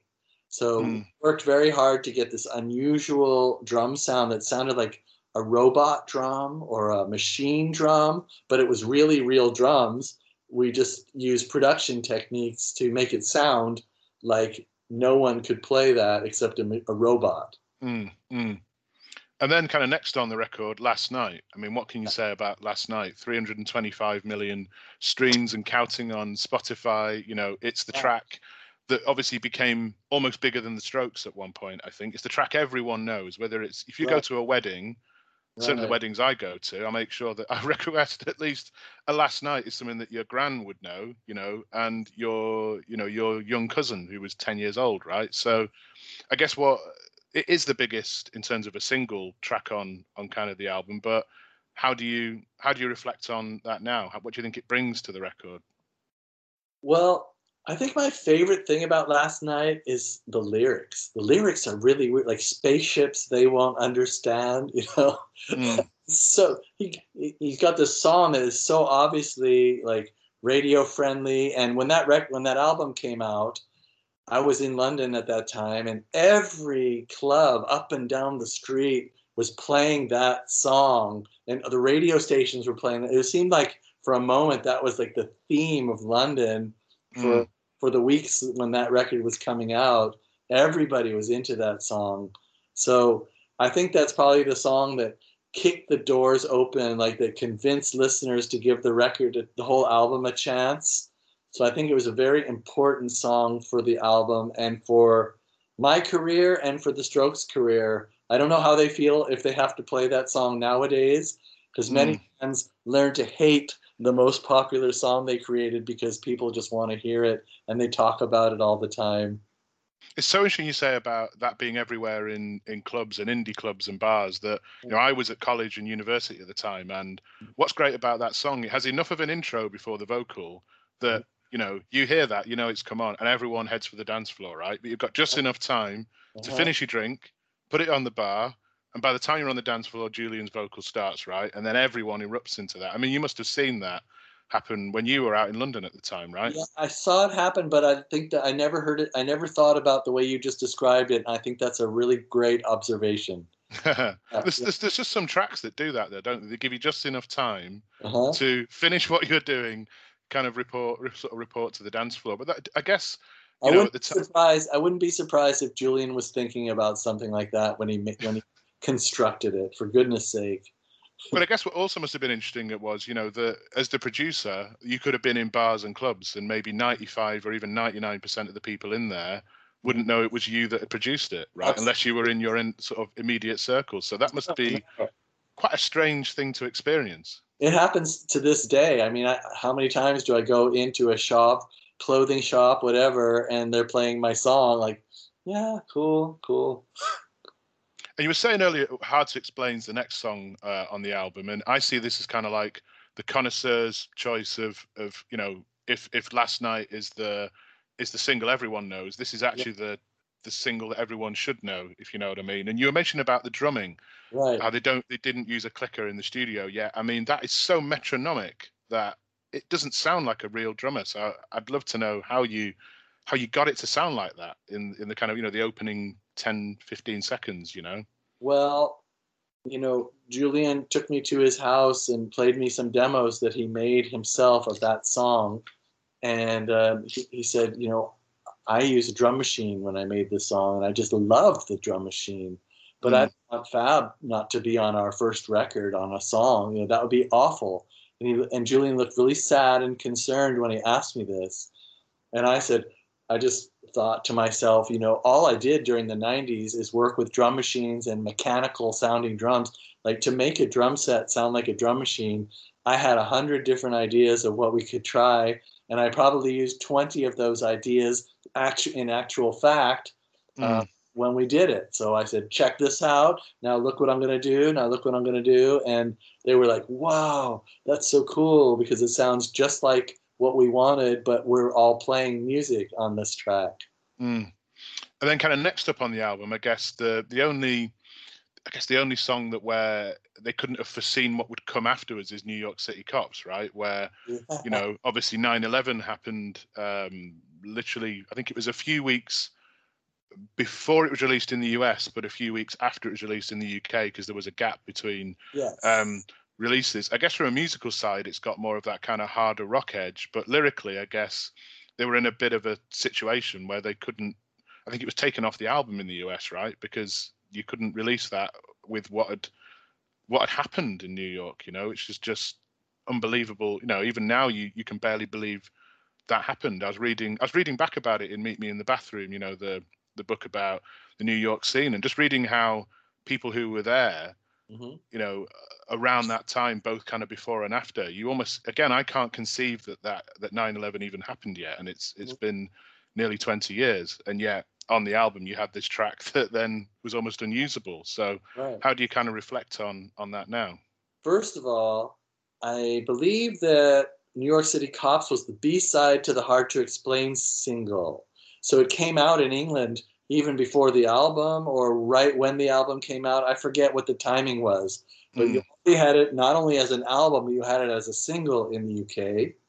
And yeah, there was this fateful fateful meeting where the record company and the band came to my studio and we were all talking about how we're going to release an album with New York City cops in this climate when everybody's saying that the cops are heroes. And it was a really sad moment, but they all decided amongst themselves, wasn't my decision. Um, they, the band and their label and their management all talked about it and decided to take it off the album and record a new song to put in at the last minute um, that wasn't recorded for the album. And for me, it was a really sad thing because I think New York City Cops is a extreme signature sound, just like the modern age song. Like that is the, the power and the glory of the Strokes is New York City Cops. And the fact that that wasn't on the album, to me, it kind of partially tied into why it took so much longer too for the Strokes to catch on in the U.S. than mm. other than the obvious reason that there's so many cultures in the US and it's so expansive to tour. It just took a lot longer of going around the loop to get the US on their side, whereas the UK was already on the side of the Strokes from the EP on. Mm. And yeah, it was very strange when we had to take that song off the album. And I don't know if you know this, but there were already warehouses full of the album with it on. Hmm. And so this whole warehouse full of vinyl records had to be either destroyed or hidden or come back for bootleg sales somewhere else. Mm. Mm. They had to repress and make a whole new record. What else I think is really interesting about this musically is, you know, we're talking about leaving the the blemishes in and things like that. I mean, you have Julian trying to hit an ah, and he goes, "No, I, I didn't, I didn't mean that at all." And you just don't hear that in records. You don't almost hear singers talking to themselves about trying to hit a note, but right, fine, we'll go past it, you know. And from what you're saying, you were so calculating. I think in these sessions, that was probably a deliberate thing to leave to leave in. But as Uh, a listener, yeah. you know, you don't. I, I will claim a little bit of credit for that. You see, he never, no one in the band ever expected that to stay in. Those were just little jokes. He, those were jokes he was Hmm. doing as he was warming his voice up, ready to start the song. He was excited. He was making strange sounds and breathing and just making strange remarks or whatever. And then the band kind of noticed that, you know, I pretty much edit things out and I, I, I pretty much clean up things that shouldn't be there. But as the weeks went on, they were all kind of noticing that those damn remarks were staying in there. And at a certain point, like right during the final mixing, they say, okay, now get rid of that shit, please. I said, hey guys, uh, I like that. I just like that there. And they said, no, come on, come on, you're joking. I said, no, no, please, just try. I actually somehow talked them into letting those stay. Mm. It was nothing they had in mind. It was something that I just thought had a flow to it and had a, I don't know, it was a little bit of attitude. It was un- personality. It gave the record personality when Right. you leave that sort of stuff in. so, so I just wanted it there and they humored me. Hmm. And then we kind of come to the close of the record. You know, you've got Trying Your Luck, which I feel like almost sets up Take It or Leave It. You know, Trying Your Luck's got a kind of metal sounding guitar solo, and then Take It or Leave It's almost like the flip of Is This It at the start. It's finishing with a flourish, whereas Right. Is This It is easing you in. This is Take It or Leave It. We're going to throw everything, almost all the best bits of of everything else we put in other songs. The the solos, the vocal delivery, and we're going to we're going to end you with something that something memorable at the end of an album. We're not going to end with a whimper. We're going out with a with a bang here, like Yeah, that. yeah. That must have been the feeling in the studio when you were recording that track, right? Well, I remember the feeling in the studio with uh, "Take It or Leave It." That was for my for me even before the vocals got on there. When they were playing that song and when Albert did his guitar solo, I was just my jaw was hanging open. I was going like, "This is the shit. This is what we can do." And it seemed to be that the walls of the studio were participating in the tone. There was something that was happening and the whole the, the walls felt like they were breathing or like re- straining under the weight of that intensity and yeah and finally when he sang it you know he sang it absolutely as energetically and powerfully as the track itself was and I, for me for a long time that was my favorite track on the album from the moment they recorded it and for years afterwards because it was just so intense it's so in your face and unkind, but so beautiful and so well Mm. thought out. And the song before it, "Trying Your Luck," I think now, now looking back, at a certain point, that became like one of my favorite songs on the album because it's so intelligent and so insensitively constructed with the rhythms. It's really an unusual statement. It's a real one of a kind piece of music. And it's a one of a kind album, and obviously, you know, you that that kind of takes us through all the tracks, and then you know you complete your work on the record. Mhm. There's that intense pressure to deliver. I mean, it delivers. I think that's the thing. You know, it, certainly in the UK, I, I wasn't writing for the NME by this point. I kind of came a year later, but I was, you know, I was in training, I guess you could say, to be an, uh, an NME writer, and the, you could feel the the weight of anticipation on that record. And when it comes out, it gets 10 out of 10 in NME, which they very rarely ever gave out. I never wrote a review of a 10 out of 10 album. I think Arctic Monkeys got a 10 out of 10 once. I think Radiohead did, but it was only reserved for that very top layer of of of kind of bands and you know, huge festival slots. They were, I mean, they were everywhere. There's, you know, the Meet Me in the Bathroom book, as much as it's about New York, a lot of that is just how the Strokes completely turned around a whole city and put all the attention on on New York. You know, launched the career of the Yeah Yeah Yeahs. Not that they, you know, they were the Yeah Yeahs already existed, but just wearing a pin badge on Saturday Night Live, right? And then yeah. everyone in the UK says, "Who are the Yeah Yeah Yeahs?" You then become kind of a thing, sort of of their own. So, what are your memories of the the kind of period? after the album was released and the craziness, I guess, that came. You moved to the UK, obviously, so yeah. I mean, I already knew ahead of time that the UK was the place to be. You know, like they like the band I'm working with. I'm a musician and I'm a producer. I want to be where I have the chance to meet people and kind of connect with the music industry. So I came over, I think the day that the album came out or the day the first single was released. And then I wound up moving to London I don't know, maybe six months after the record came out and everything was kicking off over he, over in the UK. Um, Interpol were coming by, Yeah Yeah Yeahs were coming by, tons of New York bands were happening, and the British rock and roll scene was jumping up, and there were bands left and right here for me to record. It, it was great, you know.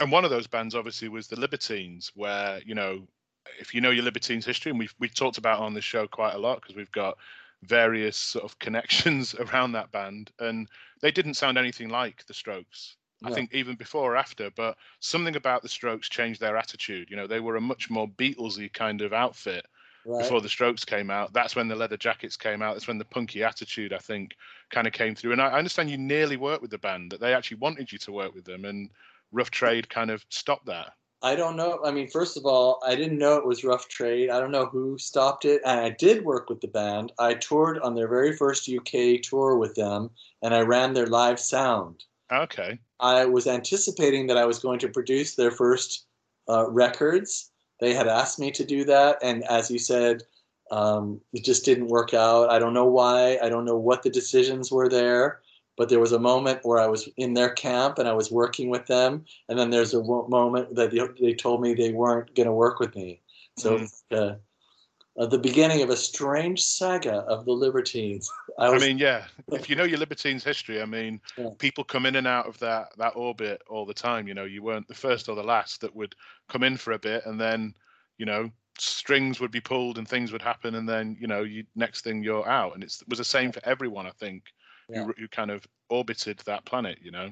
I would like it to be said that when I first met the Libertines in person and heard their music in their practice room, I thought they were one of the most brilliant bands I'd ever heard, and I was so excited about their music. You know, when they were before their records had come out, just at that magic moment when they'd signed to Rough Trade and they did that Cherry Jam show. I don't know if you were there, but they did this one incendiary show where it was the first time they played on stage in the current lineup, and mm. everybody from all the labels and all the big British rockers were in that room, and they totally lived up to all to it all. You know, they totally showed what the next sound was going to be.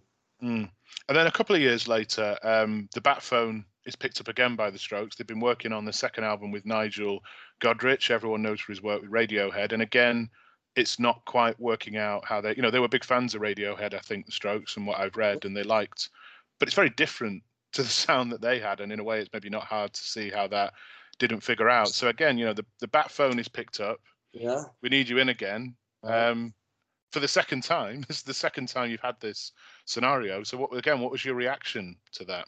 Well, I was a little sad. I was a, a lot sad that I wasn't asked to do it. I wasn't asked to do the album, and so you know, I was just getting on. I was living in London at the time. I was working with lots of British bands. I was having a good time, loved it. Um, but then, yeah, when they called me back to work on Room on Fire album, it was another incredible, like head twisting moment of like, are you kidding? Again? This, you know, coming back to me again? It was mm. crazy and great and I guess you know the, there's a cliche in the music industry of difficult second album, right? You know that bands have a lifetime to make a first album, and then about two, if they're lucky, to make their to make their second. So you know how how did you approach um, producing that? You know, it's almost impossible. I think it's almost impossible to follow something like "Is This It." you know, and whatever you do, you're probably going to disappoint someone, right? Mhm. I mean, hopefully not the band and hopefully not yourself, but you know, how how did you feel those sessions went, and what what did you make of the kind of the end product?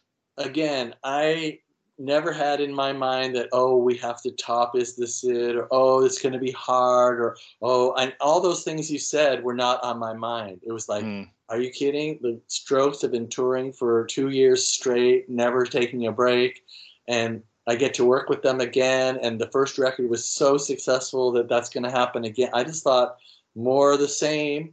And then when they came and played me the new songs, I'm going like, whoa, this little band from the basement, after two years of playing night after night after night after night, they have improved. You know, mm, their skill level is just gone through the roof. So for me as a musician, I was going like, this is going to be even better. I mean, everything has just gone up. The songwriting's gone up, the singing's gone up, the playing's gone up.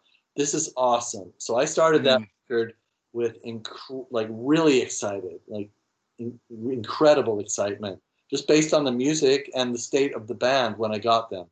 because I've almost got this theory that if "Is This It" hadn't happened and that was their first album, there would have been the same level of excitement hearing. I mean, obviously it was it was a development of their sound, but Mhm. because it was the Strokes, it was almost like, well, that's now expected. A record of that quality Yeah. is expected, Yeah. and and nothing less. I figured that out after the record came out and we saw the reaction to it. I realized that I've already had that experience. There was there are certain bands that come out and they have this new sound and you're blown away and it's just like a, a revelation.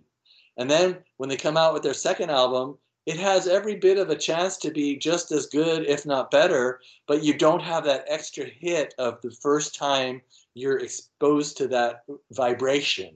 You know, it's like, yeah, I know this sound.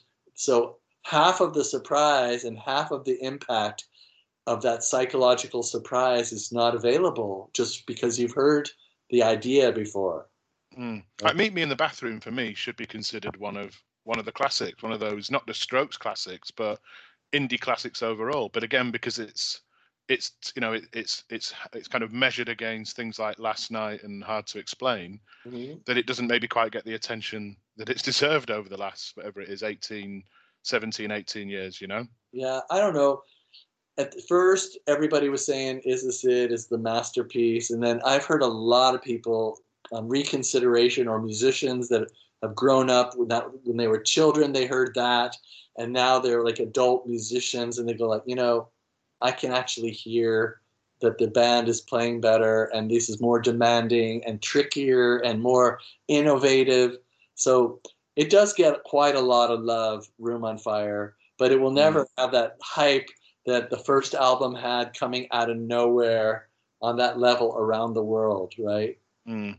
then i think the last record i understand you worked on with the band was first impressions of earth but you didn't kind of finish the sessions there that that's where again it was almost in reverse you started the Yes. sessions but didn't finish them whereas in the past you'd been the one that had come in and the bat phone had been picked up and you'd, you'd shown up so kind of what what happened there Um, well, let's see. What happened was that they asked me to. I was living in London, as I said, and they asked me to come over and help them build a studio in their practice room.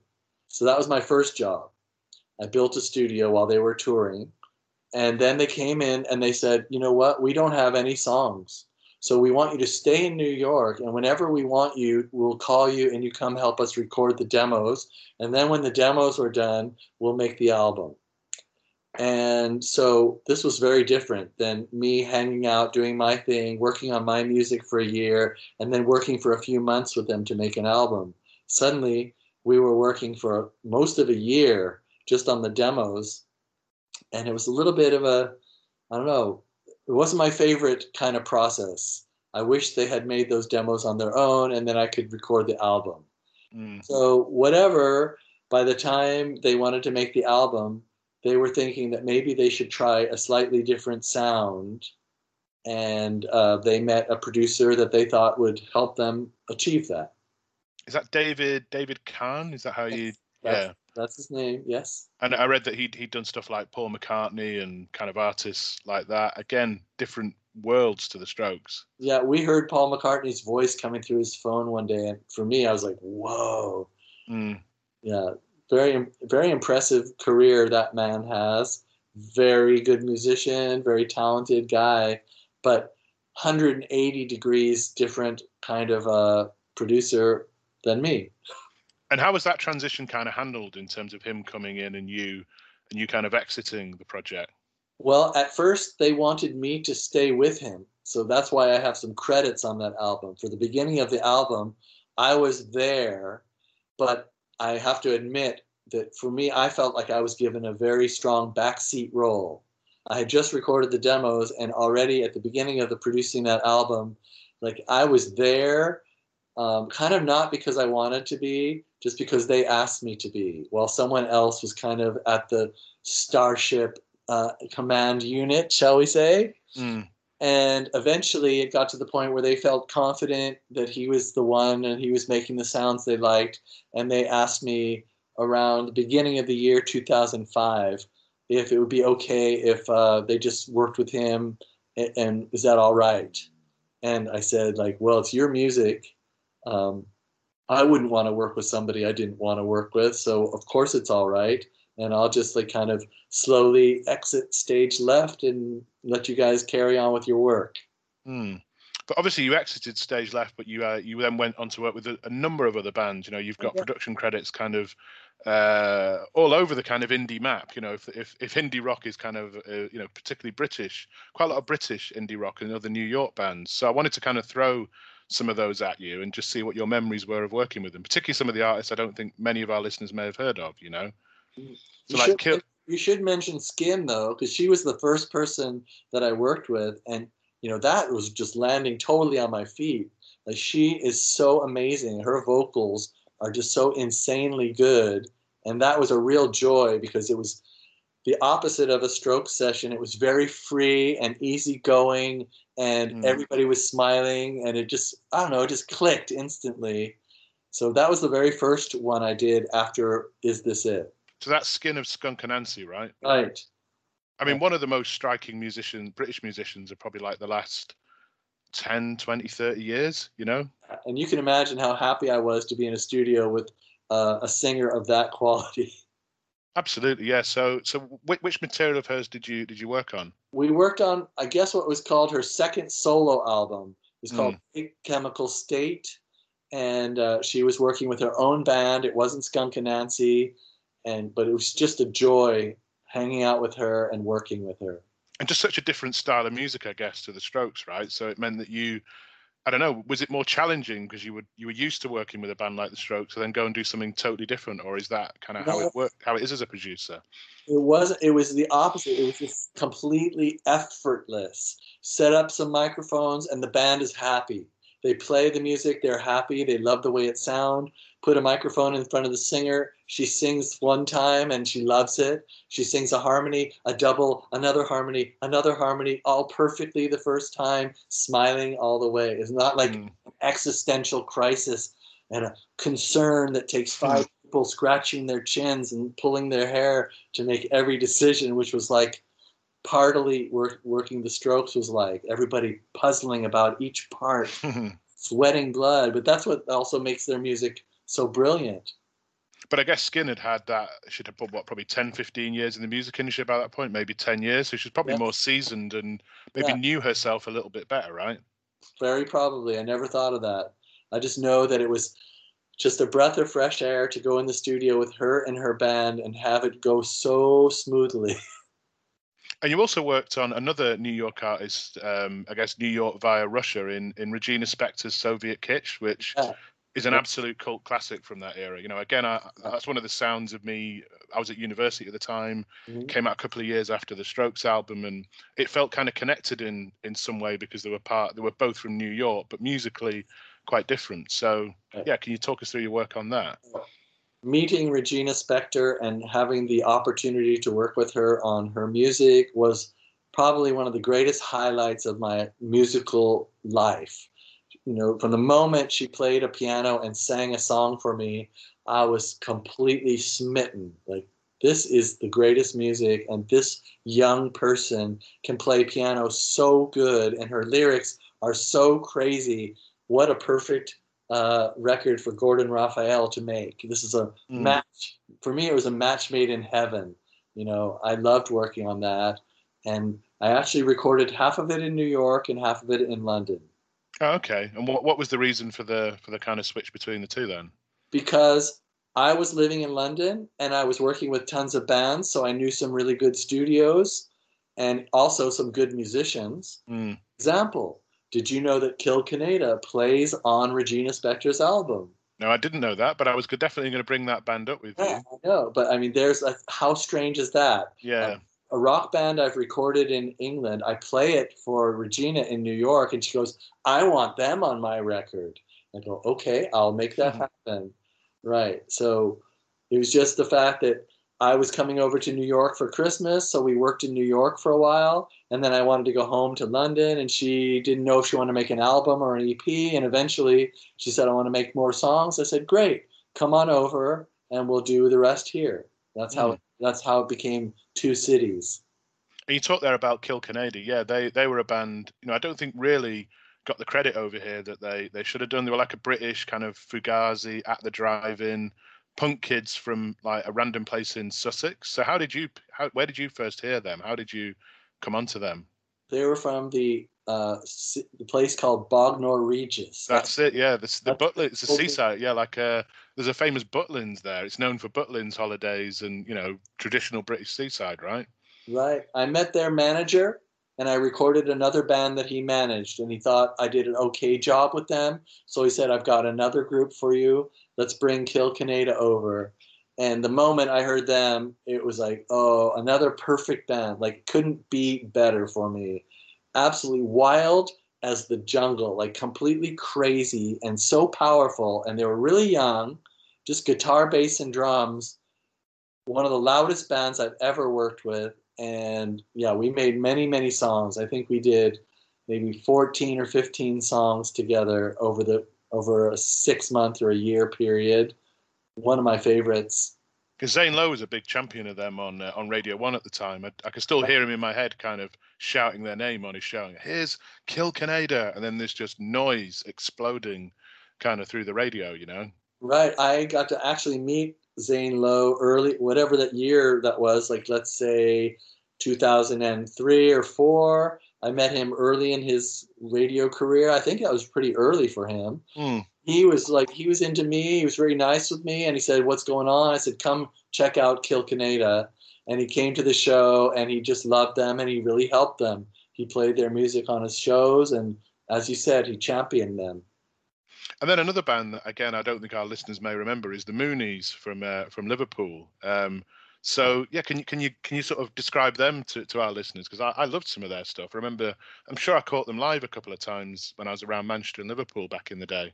Right. As far as I remember, um, I believe it was I worked with Ian Brown for a moment in New York before I was ever known, before I did anything. It's an accident. I had one session with him, and I believe his manager might have managed the Moonies, and he got me involved with them. And um, we recorded something in London, and uh, they're a very cool band, very young, super young, and with Liverpool. Is that right? I think they're from Liverpool. Yeah. Yeah, absolutely. Very cool band. And you mentioned there you worked with Ian Brown as well. Yeah, you, you know it was fair, fairly brief, but which, which, record was that? Was that for? Just remind doing, me. He was doing a demo for a, a, record that he made with 808 State. Could have been a single even. Mm, mm. He just he just looked for the closest recording studio to where he lived, and it just happened to be ours at the time.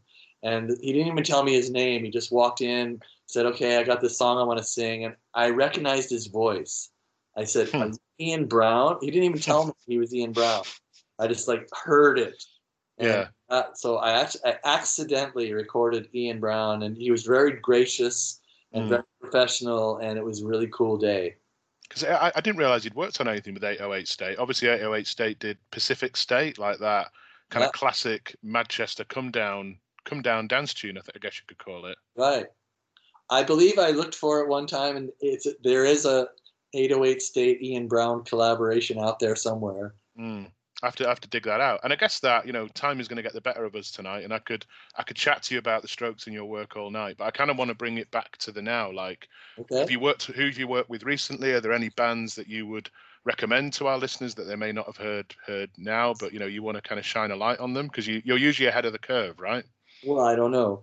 Um, I work I work with a lot of young bands, you know, and in places like Argentina and Texas and California, and so I'm trying to think. Um, I heard a really nice um, electronic music, kind of guitar and electronic, a band from my area called Soft Focus. Okay. I, I thought they were very good. And um, let's see, the band Lounge Society from my town here, very good band. I think I think those are two of my favorites from more recent times. So I guess what we'll do for listeners, we'll try and find some of their tracks online, and then we'll put the uh, the links in the description to have a have a listen. And yeah, Gordon's usually uh, 18 months ahead of everyone else's taste, so uh, yeah, probably well well worth a listen and checking them out. And also maybe I'll I'll review my recent uh, productions and I'll send you some links to some other bands if you want to see some other things I've done recently. There are some good ones. Absolutely. I mean, this podcast is all about hitting rewind on bands, but we're still both absolutely obsessed with with new music. And I guess the, the, the place to end for me would be, you know, twice now the bat phone has been picked up by the Strokes when they've needed someone to to either come in and, and take the helm of an album that someone else has started or uh, you know to, to record their demos so if, if they picked up the phone again and said we'd love you to come back in the studio and work on our next record i know they've not been as prolific in recent years in terms of recording albums but if they did like what would what would your response be are you still in touch with them even at the moment Yeah, I saw them when they came to play in London before the pandemic. I think it was about February, the day after Valentine's Day. yeah yeah it was about yeah Some- something around that time. And I saw them uh, about a week before in Berlin. They played there. So I got a chance to hang out with them and say hello to everybody. And yeah, there's a very warm feeling between us. And of course, if they wanted me to work with them at any point, I would definitely do it. And I suppose you must be a different dynamic now that you've not worked with them for so long. That you know, you're. I guess when you meet them now, it's not under the the pressure of delivering a project, right? So it must mean there's a different dynamic there when when that happens. Yeah, well, I mean, there's been a different dynamic for a very long time because I haven't worked with them since 2005. But there is, when we look at each other, we know that something happened to both of our lives from the working together. You know, they went on to do what they did, and I got the chance to, you know, have a completely different career and life path once I worked with them. So there's just this recognition. And as I like to say, in the music industry, I think it was 20 years ago since I worked on Is This It? And there hasn't been any lawsuits. Hmm. That- That shows how warm and close we are. I mean, that is a rare thing, isn't it? Yeah. Particularly, you know, between bands and between the people they've worked with. Yeah, you can think down the years of, of where those fallouts have happened. But yeah, that's probably a really nice place to close, uh, Gordon. Thanks so much for your time and taking us back through that that classic record. And yeah, tantalising there that maybe one day we might be hearing your work with the Strokes again. Hope so. Cool. Thanks a lot, Gordon. We'll speak again soon. Thanks for having me.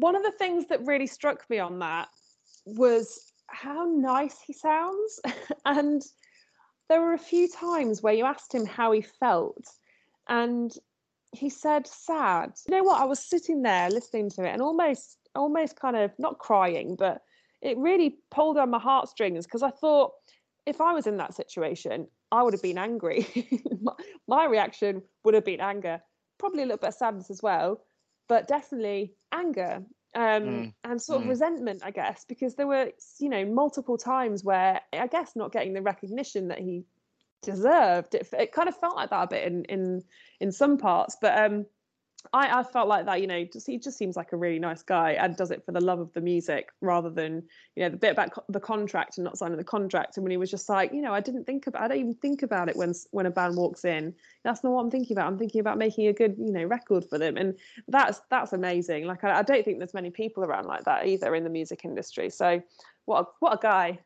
I think you've absolutely hit the nail on the head there, Sarah. He's, he's just a really nice guy. I think he's really ego free. There's not an ego there. And sometimes I think I always find that surprising when you meet, say, a music producer. And I've met a few kind of down the years writing for NME where you think, you know, you're the manager of the football team, right? You know, you're the captain of the ship, and you've got to kind of wrangle these uh, these definitely egotistical rock stars usually into producing an album. But you know, maybe that's the skill of it. The the fact they've got very little ego themselves and they're focused only on the uh, on the kind of end product is what drives that. And you're right, yeah, it was a bit sad to hear about you know the points where you know he made the Modern Age EP and then he probably expected to get the gig of the debut album and they went with someone else who couldn't do it and then they brought him in and then it happened again with the second album where they brought Nigel Godrich in you know who's like a really well known producer for his work with Radiohead and again it wasn't quite sounding right and they picked up what I was calling in the interview the uh, the bat phone and and got Gordon in and I think he's been such a of architect of their sound you know. I think I said in the in one of my questions that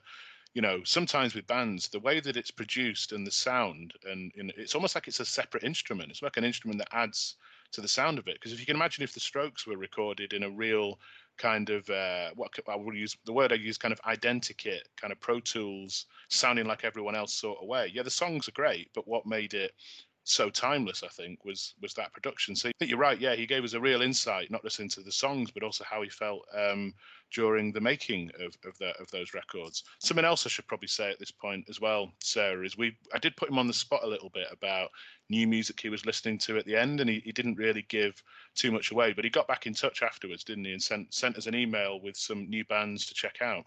He did, yeah. Um, so we gave us four bands to listen to, uh, or four artists, I guess. Um, one was called Billy Conker, another one Animals on TV.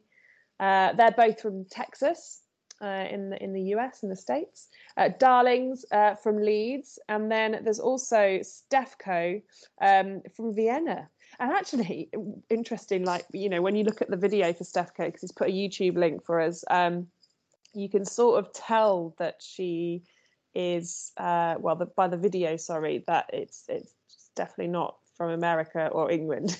And i say that in in the nicest possible way. It's just a bit quirky and kooky. You'll see what i mean when when you go into it. But um i guess my favorite out of these the four was uh, the, the animals on tv band. Yeah i listened to one of their songs called dead people. Sounds like a great great track right? Um and as soon as it started i was like oh you know this sounds a bit kind of reminds me a bit of Semisonic. Remember Semisonic? He did Secret Smile, which is a great song mm back in the day. mm Um, and it, this song kind of made me smile, and the lyrics are a bit kooky again. Um, and then it kind of built up, and there was this like crazy guitar solo, random guitar solo in it, a bit kind of like Queen-like, and then it kind of goes back down to to Semisonic vibes again. I thought that song was actually excellent. I really enjoyed it. How, how about you? Yeah, I, I enjoyed that as well because it, yeah, it, it's a song that almost has kind of four different parts to it and sort of different styles. And uh, Billy Conker I liked as well, kind of that kind of classic garage rock sound. And obviously he's got kind of a basis in that with uh, the Strokes. I'm not saying they sound like the Strokes, but you can kind of draw the comparisons. And Darlings from being from Leeds, you know, we did an episode about Leeds a few a few weeks ago, didn't we? And the kind of the scene back in the day there, and that was more kind of electro-y sort of rock, and I, I, enjoyed that, and would like to know a little bit more about them. So I guess what we could do, Sarah, why don't we put the links to these bands in the description of the episode, and it'd be great to hear what uh, listeners think. And yeah, you know, these are obviously the, the, bands that Gordon's working with at the moment, so we'd love to know what uh, listeners make of these. Absolutely. And on that, just if you want to get in touch with us, you can do at demotapespod at gmail.com. Uh, we're on Instagram and Twitter at demotapespod. Uh, and we've got our own personal Instagram and Twitters as well. It's at I am Sarah Jane Kemp on Instagram and at I'm Sarah Jane Kemp on Twitter. And Rick, what are you? Uh, yes, yeah, so I'm Rick underscore J underscore Martin on Twitter. Don't bother me on Instagram because I barely put any images up. But um, yeah, we'd love people to get in touch with us. We mentioned a couple of episodes ago about, you know, there's plenty of podcasts out there at the moment covering the kind of noughties guitar scene and we love that scene but we're trying to expand our horizons a little bit aren't we and do different scenes whether that's going back into the 90s the 80s if i could find a great artist from the 50s who had a good story to tell i'd get them on. So it'd be really great to hear from listeners you know are there any lost bands out there that people think we should be talking about? Not just the big names not just you know see if we can get paul mccartney on the phone right? But are there any kind of criminally overlooked bands or scenes or cities with music scenes that we've never heard about? You know we'd love to kind of build more of kind of a community around this podcast, and that that starts with you guys getting in touch and telling us what you think. Absolutely. Well, the time has come. It's dinner time. I have to get food in there somehow, Rick. Sorry. I knew you. Um, yeah, I've, I've got to talk about food at some point on this podcast, every episode. Uh, but yeah, it's been a really good episode. I've really enjoyed uh, kind of listening to your interview and the research that you did around the stroke. So thank you for that, Rick. And um, I'm looking forward to the next one.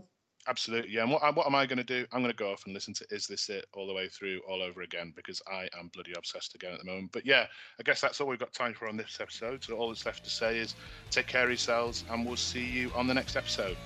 Bye.